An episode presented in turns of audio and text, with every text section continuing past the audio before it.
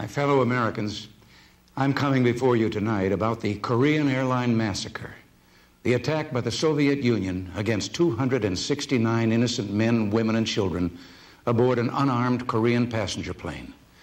This crime against humanity must never be forgotten, here or throughout the world. Our prayers tonight are with the victims and their families in their time of terrible grief. Our hearts go out to them, to brave people like Catherine McDonald, the wife of a congressman whose composure and eloquence on the day of her husband's death moved us all. He will be sorely missed by all of us here in government. The parents of one slain couple wired me, our daughter and her husband died on Korean Airline Flight 007. Their deaths were the result of the Soviet Union violating every concept of human rights. The emotions of these parents, grief, shock, anger, are shared by civilized people everywhere. From around the world, press accounts reflect an explosion of condemnation by people everywhere. Let me state as plainly as I can there was absolutely no justification, either legal or moral, for what the Soviets did. One newspaper in India said if every passenger plane is fair game for home air forces, it will be the end to civil aviation as we know it. This is not the first time the Soviet Union has shot at and hit a civilian airliner when it overflew its territory. In another tragic incident in 1978, the Soviets also shot down an unarmed civilian airliner after having positively identified it as such. In that instance, the Soviet interceptor pilot clearly identified the civilian markings on the side of the aircraft, repeatedly questioned the order to fire on a civilian airliner, and was ordered to shoot it down anyway. The aircraft was hit with a missile and made a crash landing. Several innocent people lost their lives in this attack, killed by shrapnel from the blast of a Soviet missile. Is this a practice of other countries in the world? The answer is no. Commercial aircraft from the Soviet Union and Cuba, on a number of occasions, have overflown sensitive United States military facilities. They weren't shot down. We and other civilized countries believe in the tradition of offering help to mariners and pilots who are lost or in distress on the sea or in the air. We believe in following procedures to prevent a tragedy, not to provoke one. But despite the savagery of their crime, the universal reaction against it, and the evidence of their complicity, the Soviets still refuse to tell the truth. They have persistently refused to admit that their pilot fired on the Korean aircraft. Indeed, they've not even told their own people that a plane was shot down. They have spun a confused tale of tracking the plane by radar until it just mysteriously disappeared from their radar screens, that no one fired a shot of any kind. But then they coupled this with charges that it was a spy plane sent by us and that their planes fired tracer bullets past the plane as a warning that it was in Soviet airspace. Let me recap for a moment and present the incontrovertible evidence that we have. The Korean airliner, a Boeing 747, left Anchorage, Alaska, bound for Seoul, Korea, on a course south and west which would take it across Japan. Out over the Pacific, in international waters, it was for a brief time in the vicinity of one of our reconnaissance planes, an RC 135, on a routine mission.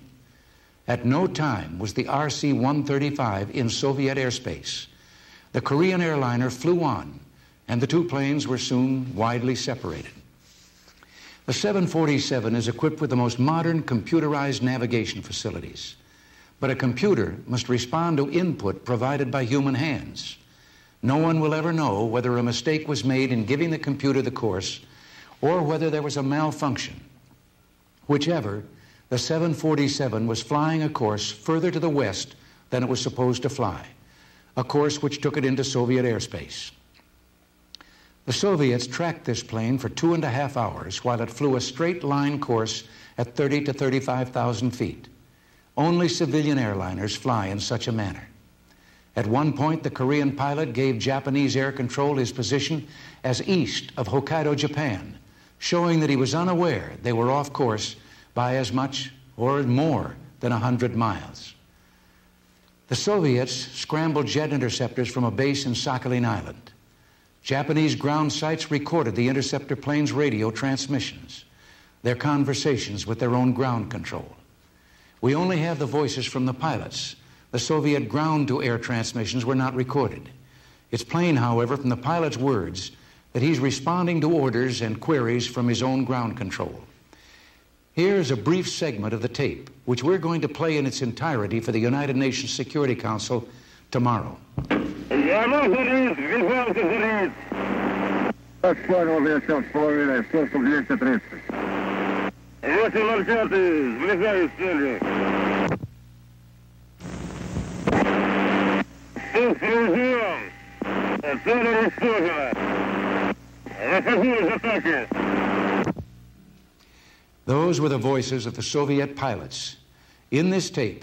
the pilot who fired the missile describes his search for what he calls the target.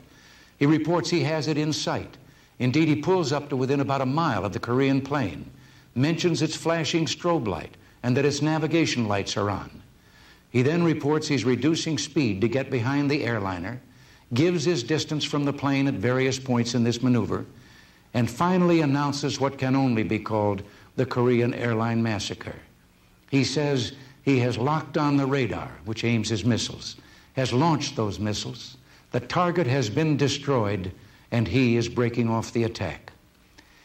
Let me point out something here having to do with his close up view of the airliner on what we know was a clear night with a half moon.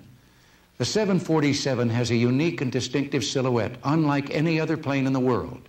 There is no way a pilot could mistake this for anything other than a civilian airliner. And if that isn't enough, let me point out our RC 135 that I mentioned earlier had been back at its base in Alaska on the ground for an hour when the murderous attack took place over the Sea of Japan. And make no mistake about it, this attack was not just against ourselves or the Republic of Korea.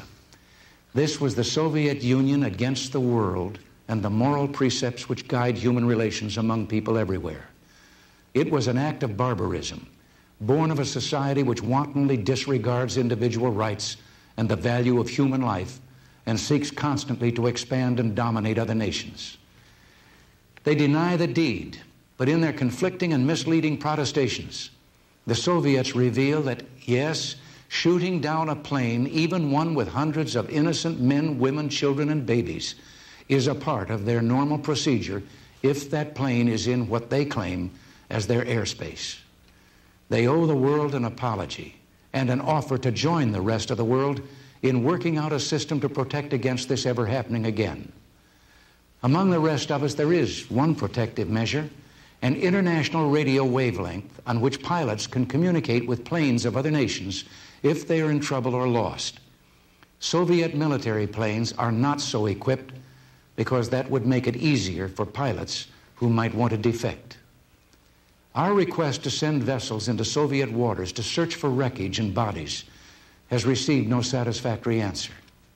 Bereaved families of the Japanese victims were harassed by Soviet patrol boats when they tried to get near where the plane is believed to have gone down in order to hold a ceremony for their dead. But we shouldn't be surprised by such inhuman brutality. Memories come back of Czechoslovakia, Hungary, Poland, the gassing of villages in Afghanistan.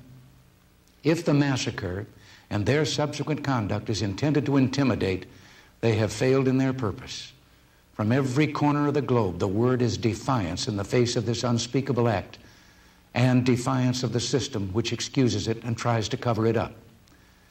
With our horror and our sorrow, there is a righteous and terrible anger. It would be easy to think in terms of vengeance, but that is not a proper answer. We want justice and action to see that this never happens again. Our immediate challenge to this atrocity is to ensure that we make the skies safer and that we seek just compensation for the families of those who were killed. Since my return to Washington, we've held long meetings, the most recent yesterday with the congressional leadership. There was a feeling of unity in the room, and I received a number of constructive suggestions. We will continue to work with the Congress regarding our response to this massacre. As you know, we immediately made known to the world the shocking facts as honestly and completely as they came to us. We have notified the Soviets that we will not renew our bilateral agreement for cooperation in the field of transportation so long as they threaten the security of civil aviation. Since 1981, the the Soviet airline Aeroflot has been denied the right to fly to the United States. We have reaffirmed that order and are examining additional steps we can take with regard to Aeroflot facilities in this country. We're cooperating with other countries to find better means to ensure the safety of civil aviation and to join us in not accepting Aeroflot as a normal member of the international civil air community unless and until the Soviets satisfy the cries of humanity for justice.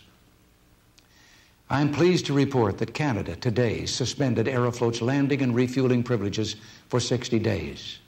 We have joined with other countries to press the International Civil Aviation Organization to investigate this crime at an urgent special session of the Council. At the same time, we're listening most carefully to private groups, both American and international, airline pilots, passenger associations, and others who have a special interest in civil air safety. I am asking the Congress to pass a joint resolution of condemnation of this Soviet crime.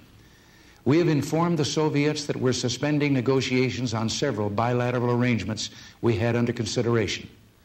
Along with Korea and Japan, we called an emergency meeting of the UN Security Council, which began on Friday. On that first day, Korea, Japan, Canada, Australia, the Netherlands, Pakistan, France, China, the United Kingdom, Zaire, New Zealand, and West Germany all joined us in denouncing the Soviet action and expressing our horror. We expect to hear from additional countries as debate resumes tomorrow. We intend to work with the 13 countries who had citizens aboard the Korean airliner to seek reparations for the families of all those who were killed. The United States will be making a claim against the Soviet Union within the next week to obtain compensation for the benefit of the victims' survivors. Such compensation is an absolute moral duty which the Soviets must assume. In the economic area in general, we're redoubling our efforts with our allies to end the flow of military and strategic items to the Soviet Union. Secretary Shultz is going to Madrid to meet with representatives of 35 countries who, for three years, have been negotiating an agreement having to do with, among other things, human rights. Foreign Minister Gromyko of the Soviet Union is scheduled to attend that meeting. If he does come to the meeting, Secretary Shultz is going to present him with our demands for disclosure of the facts, corrective action, and concrete assurances that such a thing will not happen again and that restitution be made. As we work with other countries to see that justice is done, the real test of our resolve is whether we have the will to remain strong, steady, and united. I believe more than ever, as evidenced by your thousands and thousands of wires and phone calls in these last few days, that we do. I have outlined some of the steps we're taking in response to the tragic massacre. There's something I've always believed in, but which now seems more important than ever. The Congress will be facing key national security issues when it returns from recess. There has been legitimate difference of opinion on this subject, I know, but I urge the members of that distinguished body to ponder long and hard the Soviets' aggression as they consider the security and safety of our people, indeed all people who believe in freedom. Senator Henry Jackson, a wise and revered statesman and one who probably understood the Soviets as well as any American in history, warned us the greatest threat the United States now faces is posed by the Soviet Union. But Senator Jackson said, if America maintains a strong deterrent, and only if it does, this nation will continue to be a leader in the crucial quest for enduring peace among nations. The late senator made those statements in July on the Senate floor, speaking in behalf of the MX missile program he considered vital to restore America's strategic parity with the Soviets. When John F. Kennedy was president, defense spending as a share of the federal budget was 70% greater than it is today.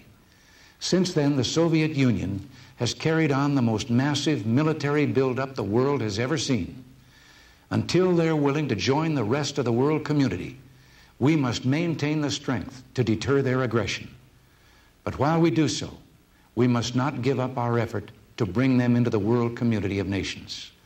Peace through strength, as long as necessary, but never giving up our effort to bring peace closer through mutual, verifiable reduction in the weapons of war. I've told you of negotiations we've suspended as a result of the Korean airline massacre. But we cannot, we must not, give up our effort to reduce the arsenals of destructive weapons threatening the world. Ambassador Nitze has returned to Geneva to resume the negotiations on intermediate range nuclear weapons in Europe. Equally, we will continue to press for arms reductions in the START talks that resume in October. We are more determined than ever to reduce and, if possible, eliminate the threat hanging over mankind. We know it will be hard to make a nation that rules its own people through force to cease using force against the rest of the world. But we must try. This is not a role we sought. We preach no manifest destiny. But like Americans who began this country and brought forth this last best hope of mankind, history has asked much of the Americans of our own time. Much we have already given. Much more we must be prepared to give. Let us have faith in Abraham Lincoln's words that right makes might, and in that faith, let us to the end dare to do our duty as we understand it. If we do, if we stand together and move forward with courage, then history will record that some good did come from this monstrous wrong that we will carry with us and remember for the rest of our lives. Thank you. God bless you and good night.